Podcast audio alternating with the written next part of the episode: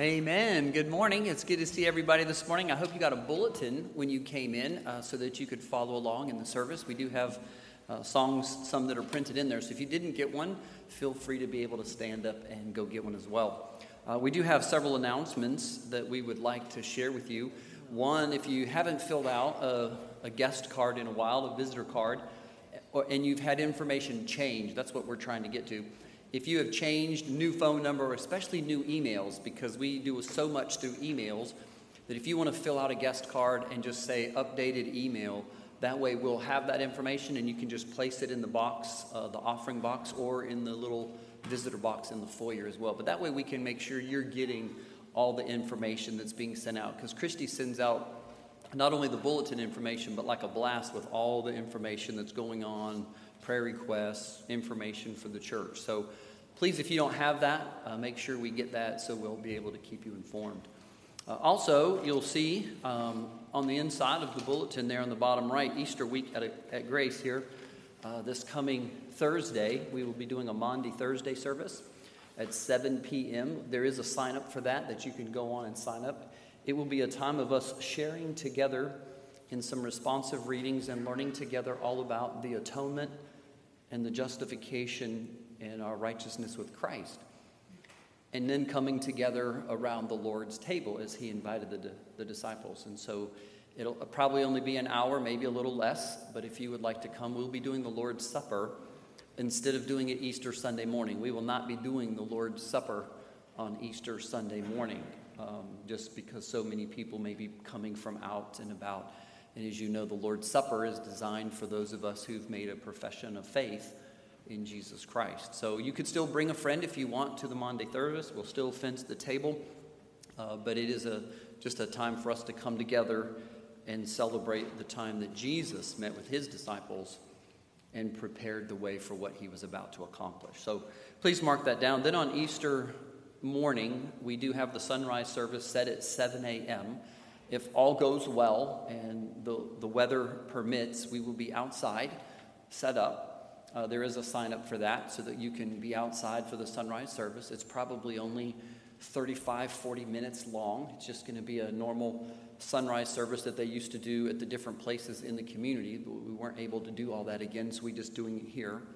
But afterward, we're going to have a little fellowship. So we are going to try. We're going to do it in a safe way, kind of like we do at the men's breakfast or the ladies' gatherings. We are going to have some time that if you want to stay and just fellowship, uh, there is a sign up that Christy will be putting out if it's not already there. Uh, Cindy Freeze is going to help us put a lot of that together. So if you have questions, it's not designed to be a huge meal, it's just designed to be a time to stay together, fellowship if you want for a while. If you're not staying for the Easter service, um, then you can at least fellowship a little bit before you go home. If you're planning on going home and coming back, you don't have to stay for fellowship. It's a freedom to just say, for those who are here, we will be here. There is no Sunday school. Um, and then we will have our main service at 9.30, just like we would normally have when we were in one service. So mark that down at 9.30. We are still planning to do that. Now, if the service gets outrageously large, um, then I want you to please give me patience um, to work with you. We still want you to be comfortable, but if 250 people sign up for the service, you will probably get an email saying we're going back to two services, and we'll just jump right back in and have those two services there because there will be no way to comfortably fit 250 people in here. Um, there may be a few occasions, just so you know up front, we want you to know honestly, people have asked we usually have a lot of room, as you can see. Well, if you look at the room around you today and just know that the same pews will look that way in front of you, that's what it would normally look like on a full day. So there's still going to be room next to you. We are not going to put people side by side unless you sign up together um, to do that. But there may be someone here and there in a pew that's open because we would rather put someone in the pew, the pew in front of you rather than right beside you. Um, so, but we're going to do our best. We have extra chairs in the foyer. We have pews in the foyer. We have those that are in the back. We will do our best to spread out Easter morning. But if you are coming with a family or friend and sign up together, please do it on one sign up. So you could sign up and just let us know. But if you sign up and said, hey, the straights are coming with 12, um, obviously we would know, okay, they're going to be sitting with somebody um, unless I have another family I didn't know about. So just come. We're excited. It's going to be an opportunity for us to see a lot of the faces that you haven't seen. We have many new faces in both services, and this will be an opportunity to be able to just meet together, see everybody, and go forward from there. So please plan on at least signing up for those services so we will know that. Uh, other than that, we ask for your patience as we continue to go forward and come back together. Uh, as we have said, the deacons have been working along with the ministry the internet committee. If you're interested in working with our, our sound or our video team, they are putting all this together, and we're going to need some volunteers to help. So if you love doing video streaming or watching cameras, or you love technology and would like to learn, they're going to be needing some people to help as we go forward to cover both the video and the audio sections of the service. And so pray about your gifts, and if you can be used there, let us know. And then we've also uh, started revamping uh, from the nurseries we've told you about in some rooms and walls. For those of us who've been having kids and families who have children in the late service, especially, we have a lot of young children that need diaper changes. Um, the library ministry team was more than willing and excited to take the library downstairs into across the kitchen. If you get a chance when you're in Sunday school at later on, look in there. Diane Sawyer and Mrs. Packett have done a great job of getting it all down there and reloaded. They're excited, and we're going to try to finish that this week. But the good news is, it allows us to put a full fledged nursery upstairs where those who are coming with small children now have a changing table in there. There are some chairs. We'll finish that up. But just know if people are asking now, we don't have to send those young families all the way out downstairs through the hallways to try to find a place to be. They can actually be right here on the main level. They'll be able to hear and maybe even as time goes on with the video, see the service. So, some great things are happening, but we appreciate your patience. And if you're willing to help, in moving walls. I know the deacons are going to try to schedule a time. If you're interested in helping in moving some of that and demolition and, and putting things together, please let them know so we can use your gifts as well.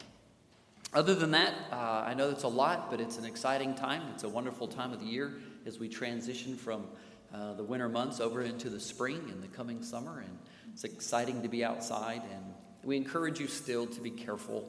Um, as you're gathering about inside the building. You know, work at keeping the distance so that the people who are coming, we have a lot of new faces coming back, new in the sense of visitors, but we also have some of our returning families starting to come back. And so we want to respect everybody as they come back and get comfortable again in the service.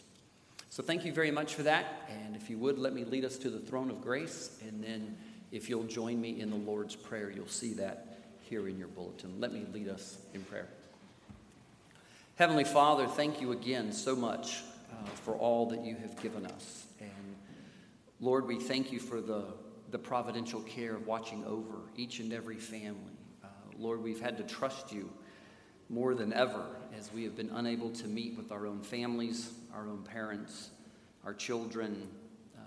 Lord, to be separated and to be distant and to be told we can't gather and we can't meet. Uh, Lord, it's caused a lot of anxiety and yet you've been there to bring peace and comfort and assurance. Lord, I, I pray this morning that as we worship, that as Phil brings us the message of the value of wisdom, that Lord, we would hear that, that we would incorporate that, that it would change us and allow us to make appropriate decisions based on those truths of your word. Lord, we also thank you for forgiving us and giving us the opportunity to come into your presence where we can worship together. Father, again, we are reminded each week that we have not earned the right to come to you, and we do not deserve to be in your presence. But yet, Father, as you have left the portals of heaven through your Son and opened the curtain, it allows us to come together and pray as you taught us, saying, Our Father which art in heaven, hallowed be thy name. Thy kingdom come, thy will be done on earth as it is in heaven. Give us this day our daily bread, and forgive us our debts as we forgive our debtors. And lead us not into temptation, but deliver us from evil. For thine is the kingdom, and the power, and the glory forever. Amen. If you would, uh, take your hymn book and turn to page 835. It's there that we have our call to worship. Again, I've invited you to be a part of that in a responsive call to worship of Psalm 138. It starts on the bottom of the page on 835 and continues over. But if you would, join with me as I call us to worship. I will read the light print alone, and if you would join together in the dark print. Uh, Psalm 138. I will praise you, O Lord, with all my heart. Before the gods, I will sing your praise. I will bow down toward your holy temple and will praise your name for your love and your faithfulness. For you have exalted above all things your name and your word. When I called, you answered me. You made me bold and stout hearted. May all the kings of the earth praise you, O Lord, when they hear the words of your mouth.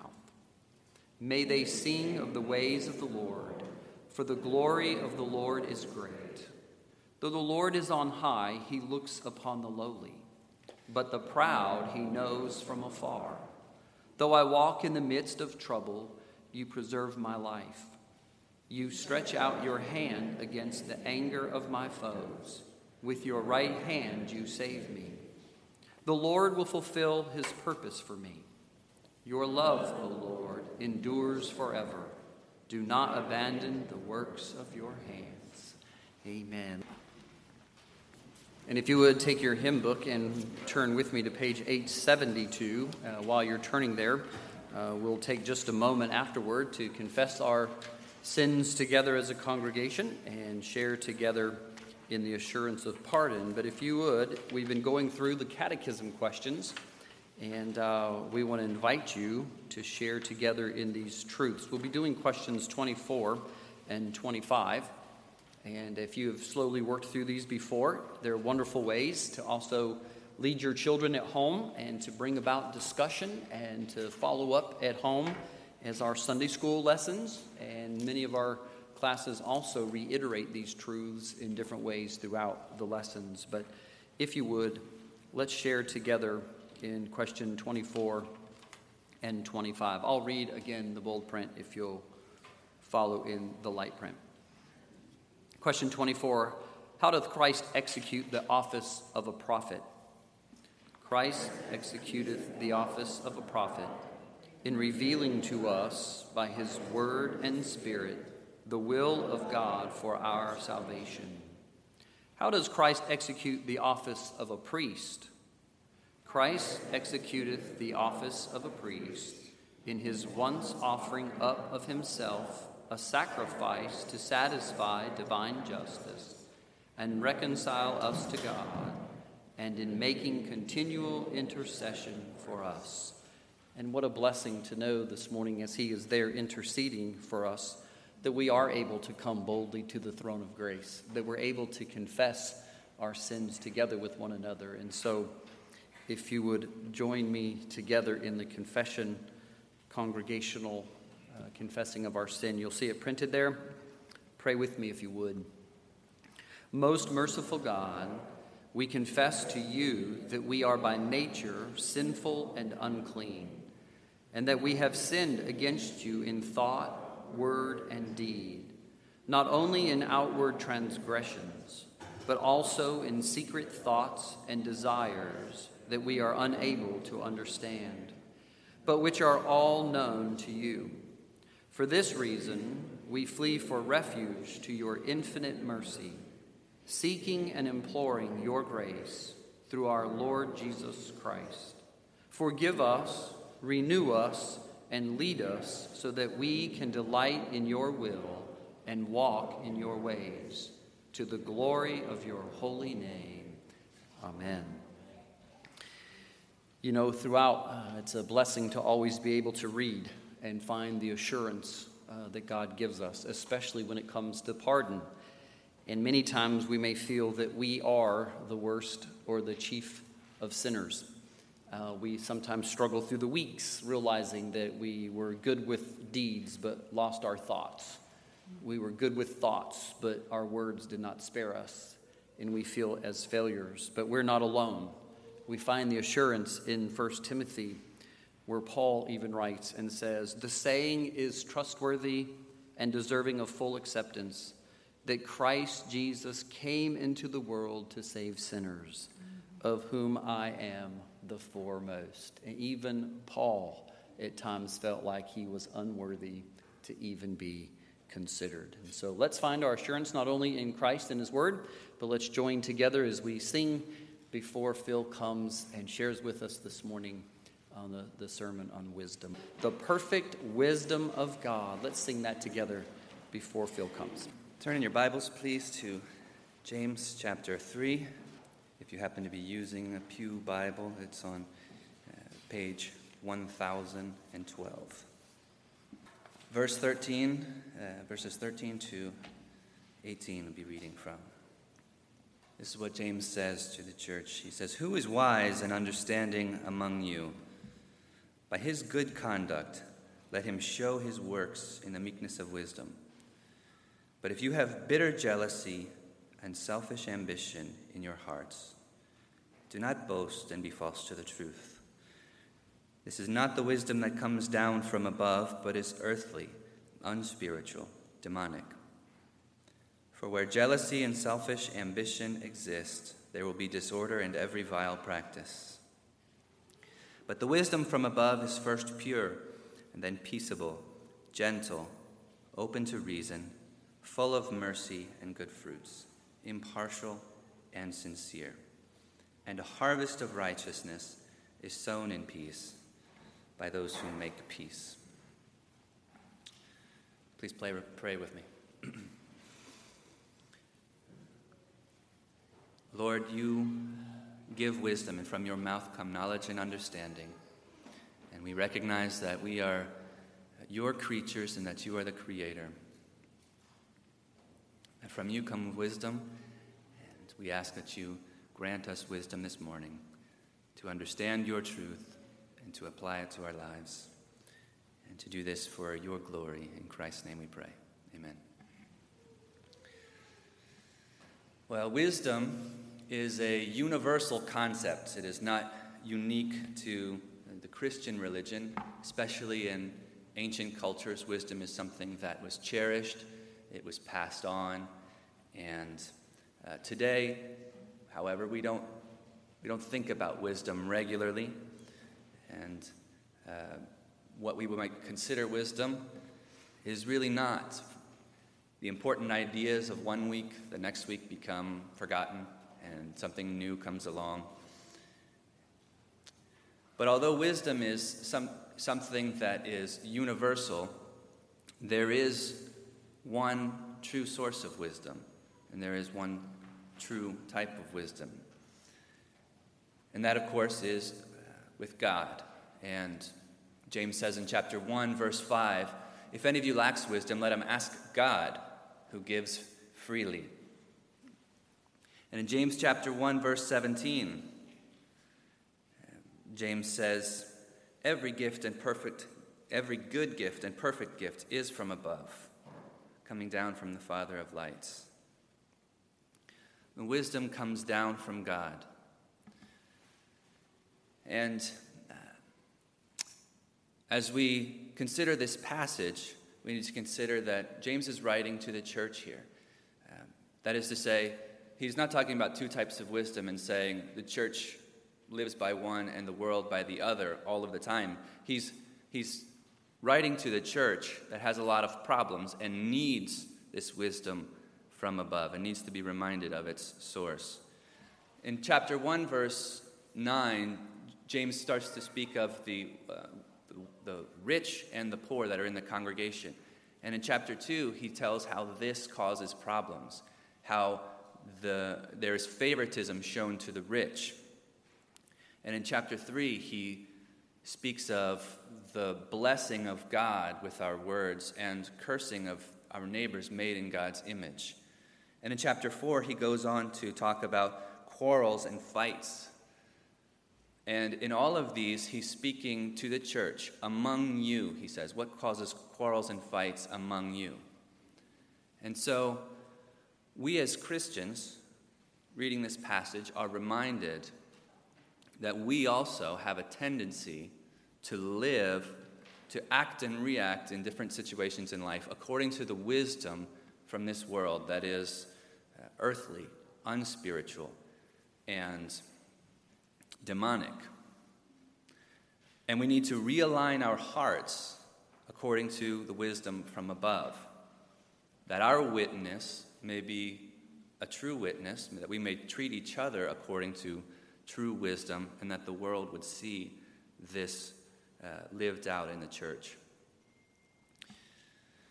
And so James issues a challenge to the church. Who is wise and understanding among you? This indicates that wisdom and understanding, as we know in, in the Greek world, in the Mediterranean world, were something that were cherished. Uh, however, the concept of wisdom was a little different there. It was in strength, it was in knowledge, it was in being able to, to uh, gain an advantage over another, um, in being able to build yourself up. But that's not what James describes as wisdom. And so I want to define wisdom um, from this passage. You know, Nick Stalnos preached a sermon about a year and a half ago or two years ago from a passage in Proverbs, and he defined wisdom as, uh, as one theologian defines it, as the art of living well. And that's a good definition, and that's a true definition. Um, but I want to define it here nonetheless according to the words that James uses. And I want to define it the following way it's an attitude of the heart toward the truth that leads to good conduct, humble life uh, that is demonstrated in good works. So it's an attitude of the heart toward the truth that leads to humble and good conduct. And I'm getting that not only from what he says about the wisdom from above, but by taking the opposite of what he says about the wisdom from the earth, from, from this uh, world. And so, if we take a look at it, he says, The one who is wise and understanding, in verse 13, should demonstrate it by good conduct, showing good works in the meekness of wisdom. And then he contrasts that with bitter jealousy and selfish ambition and he says that those attitudes are in the heart and that they cause boasting and being false to the truth. And so it's a matter of the heart. This wisdom is a matter of the, the heart's attitude toward God's revealed truth. And according to the wisdom of this world, the, the attitude of the heart is one of uh, falseness to the truth, as he says, rejecting the truth, and causing uh, boasting, causing arrogance, bitter jealousy, and selfish ambition. And so we see here the importance of the heart. That if we are to live lives of wisdom from above, that our hearts need to be aligned with the truth that God has revealed in His Word, and that that ought to express itself in good conduct, demonstrated by good works and humility. And so we see, as I said, the importance of the heart. And this is not unique to James. Uh, Jesus speaks of the importance of the heart in our life. And he says, Out of the abundance of the heart, the mouth speaks. What is in your heart will be made evident through the words that you say. And that's in Luke ch- chapter 6, verse 45. And he also says, Out of the heart come evil thoughts, murder, adultery, sexual immorality, theft, false testimony, and slander. And that's Matthew chapter 15, verse 19. And so James is challenging the church not to think of wisdom in terms of external uh, demonstrations of our abilities, but as an internal disposition of the heart. Interestingly, though, he says, Who is wise and understanding? Let him demonstrate it by his good conduct in humility. And so, if you think about it, perhaps this is a little counterintuitive. You are to demonstrate your good works by being humble, or to be wise through humbly demonstrating good works, and then you can be seen as wise. And so, so I ask is that, is that uh, a contradiction or Is that false humility? And the answer, the answer of course, is no. Um, there are two ways that we can do good works. We know that we ought to. We know that we were created to do good works. We were created in the image of a good God. And there are two good there are two ways to do good works. And one is to be seen by others. And one is to give glory to God. Jesus says in Matthew chapter 6, "Do not do your good works to be seen by others." And if you do your good works to be seen by others, you will receive your reward. If you want to be seen as a good person and you do good works to demonstrate that you are a good person, and you recognize and you, and you receive recognition for that, that is the reward that you are seeking, and that's the, the reward that you receive. And in Matthew chapter 5, Jesus says, Let your light shine before men. So we are to do good works, but the reason is so that they may see your good deeds and glorify your God in heaven. So there are two ways to do good works. One is to be seen by others, and one is so that others will see God through your good works. And what's the difference there? The difference is an attitude in the heart. What is your heart's desire? And uh, the difference has to do with understanding the truth the truth that if there's anything good in us, it's not good because we are good, but it's good because God is good. And so if good works are done in order so that people can see one who is good, then when we do good works, recognizing that it's not us who's good, but God who is good, then our desire is to do those good works so that others can see the one who is good. That is God, our Father in heaven. So let's notice the, the good qualities that he draws our attention to in chapter 17. The wisdom from above is pure. It's first pure, then peaceable, gentle, open to reason, full of mercy and good fruits, impartial and sincere.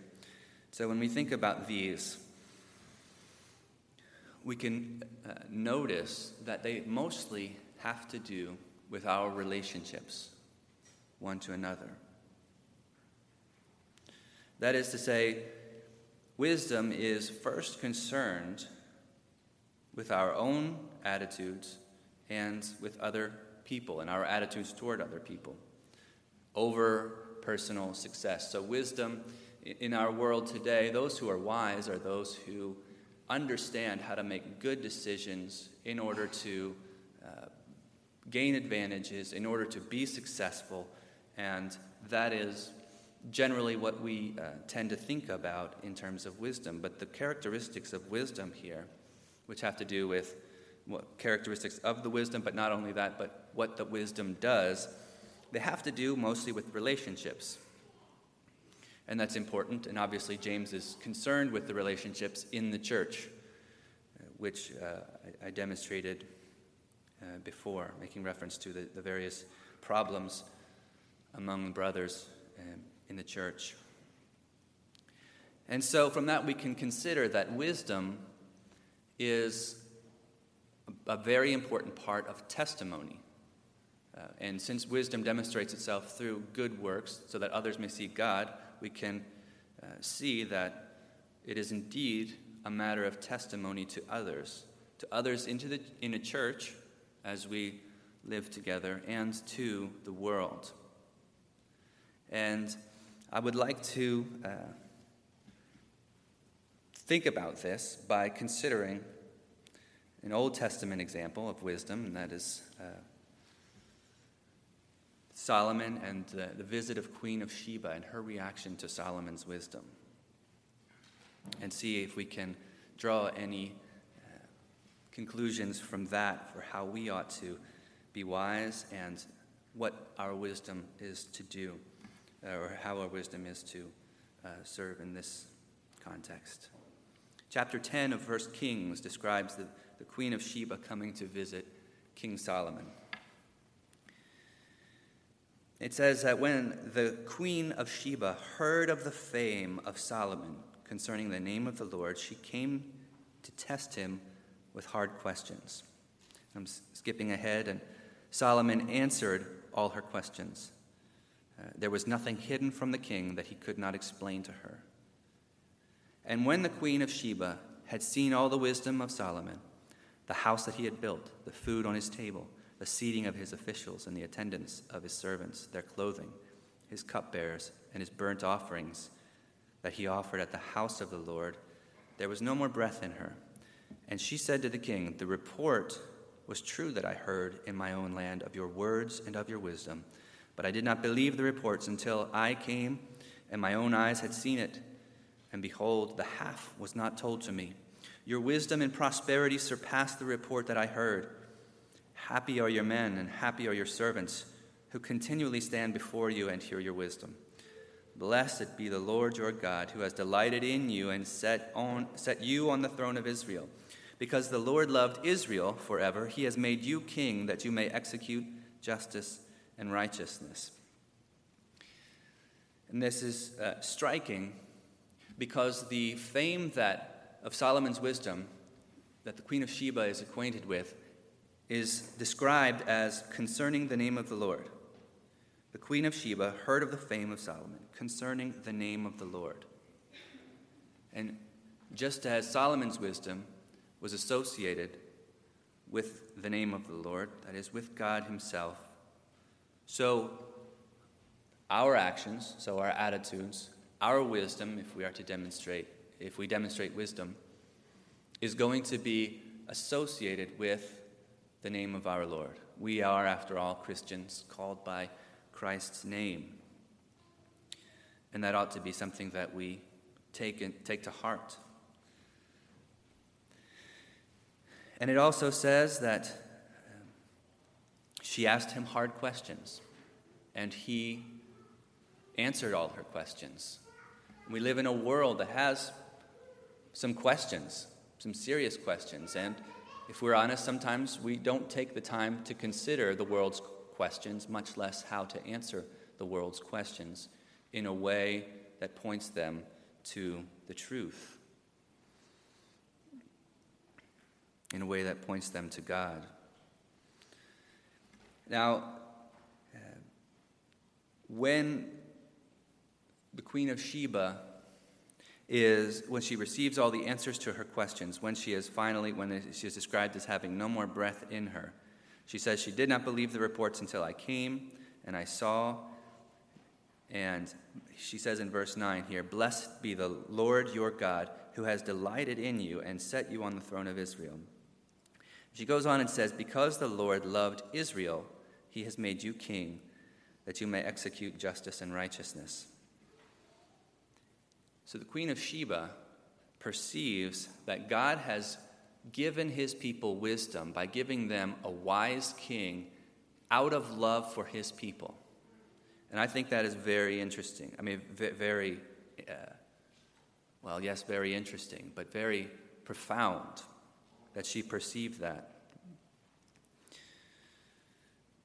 And the reason not, not only that, that the king, that, that God loves Israel, he gave Israel a wise king, but the wise king has a purpose, and that is to execute justice and righteousness.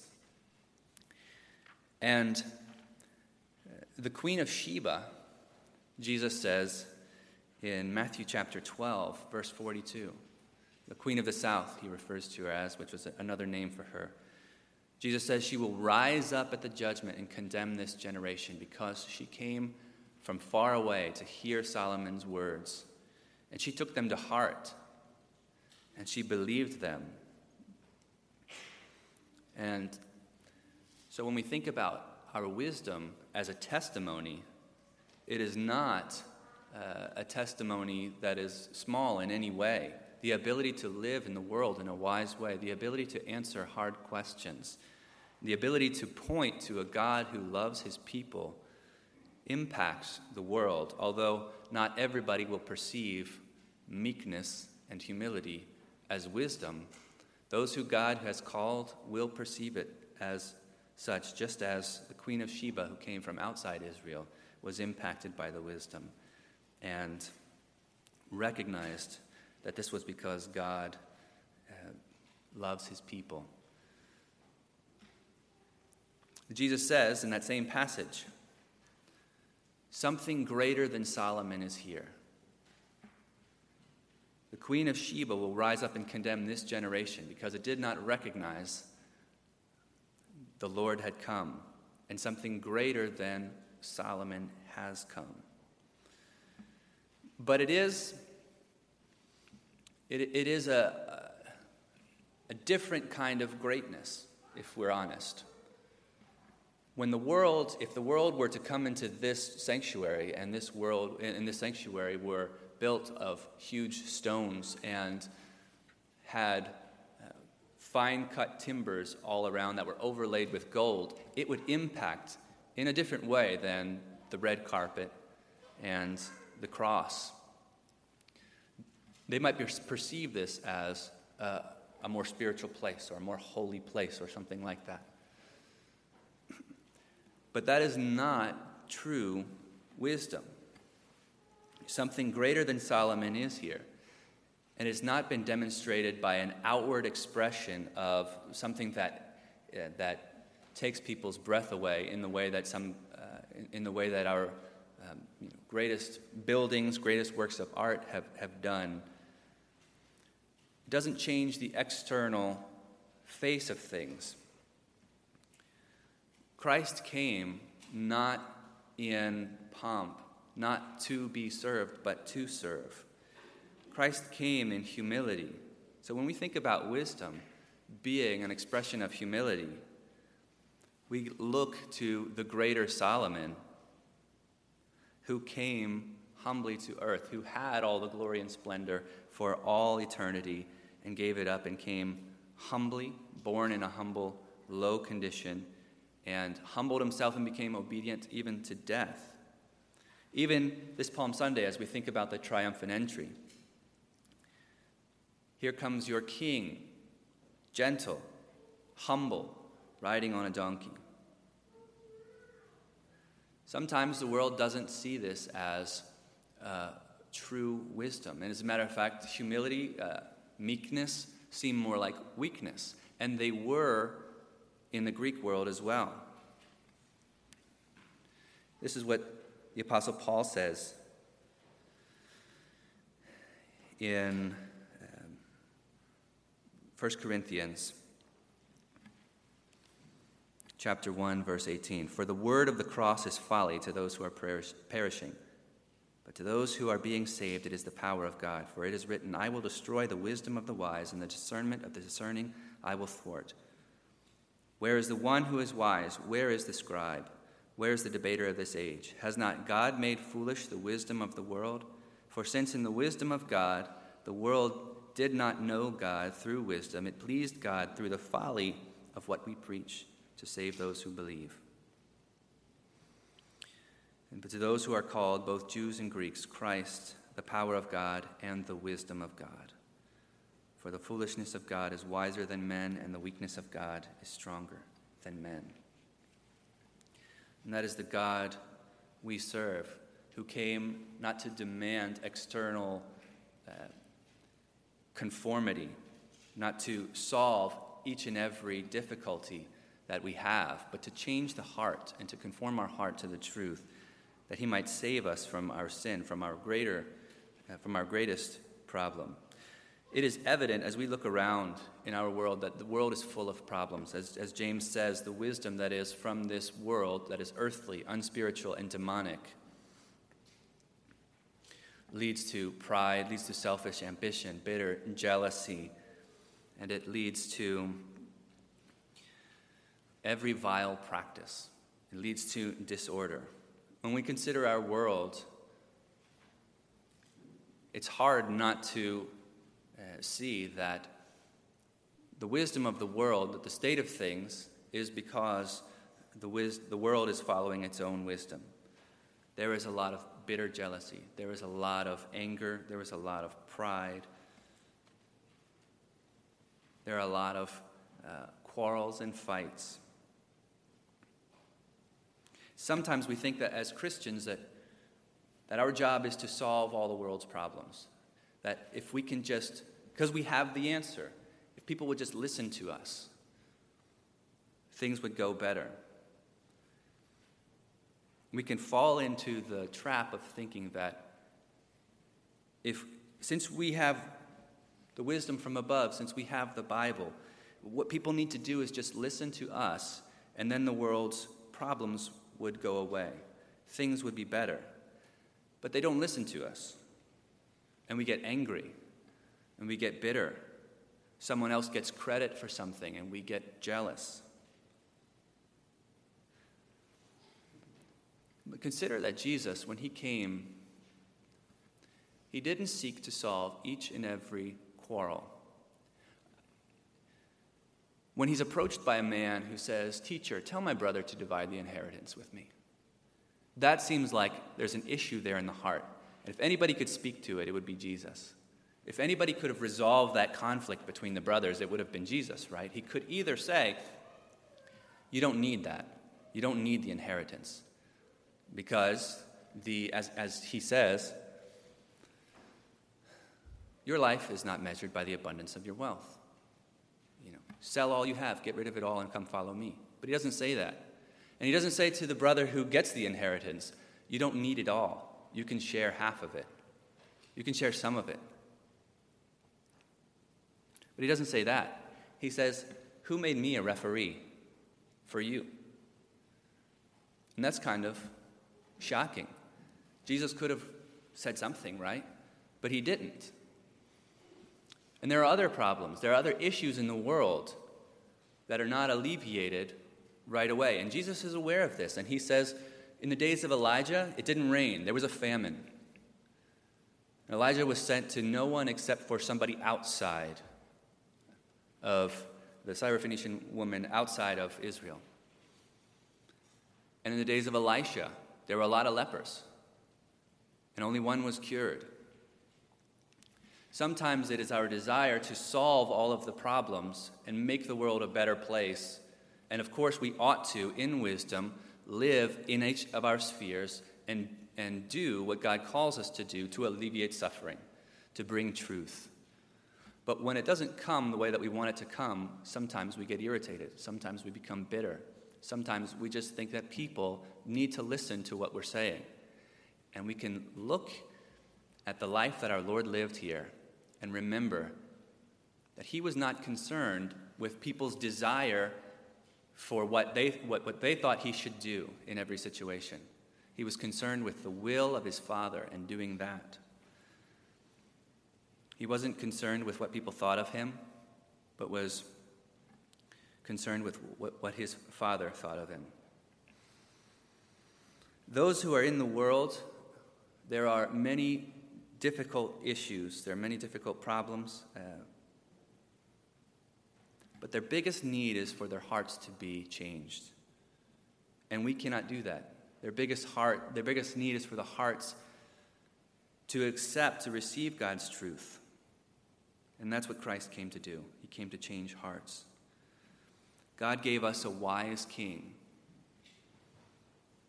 because he loves us. And his kingdom exists to bring justice and righteousness. And as we live lives of humble wisdom, those lives are to point to our King and his wisdom. So people should see us and say, they must have an answer to this question that I have as the Queen of Sheba came to Solomon and tested him with questions.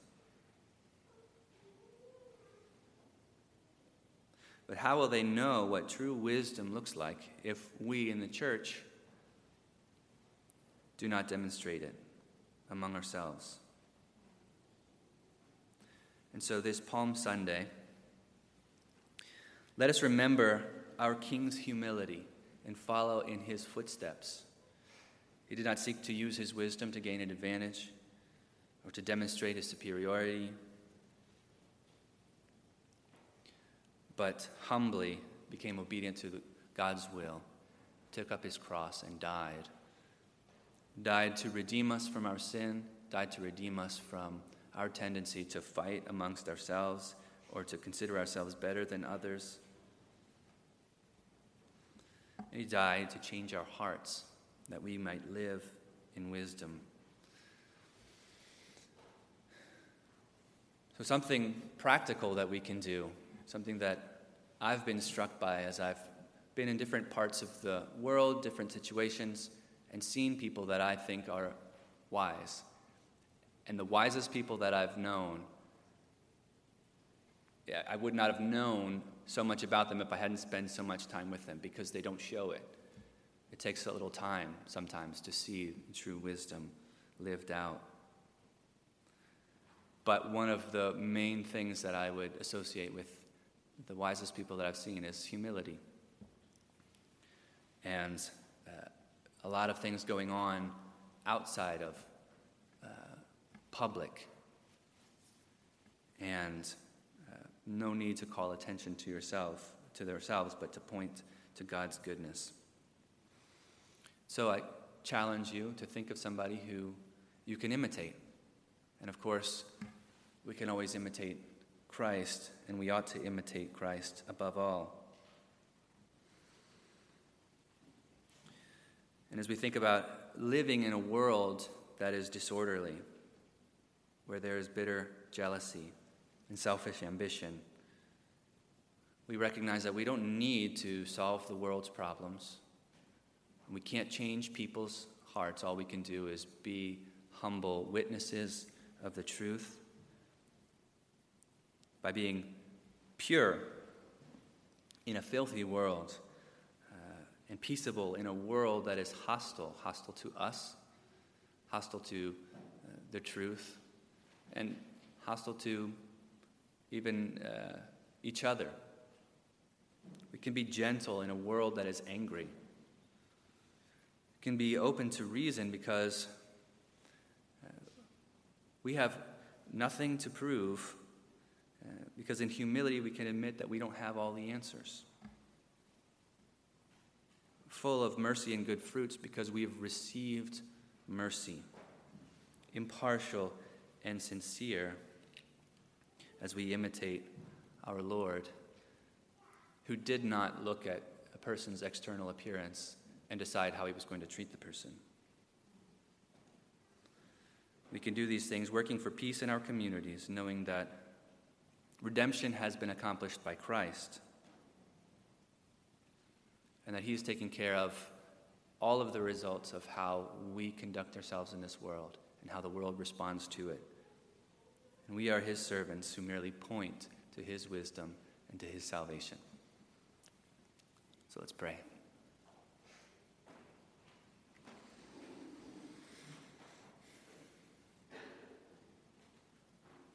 Father,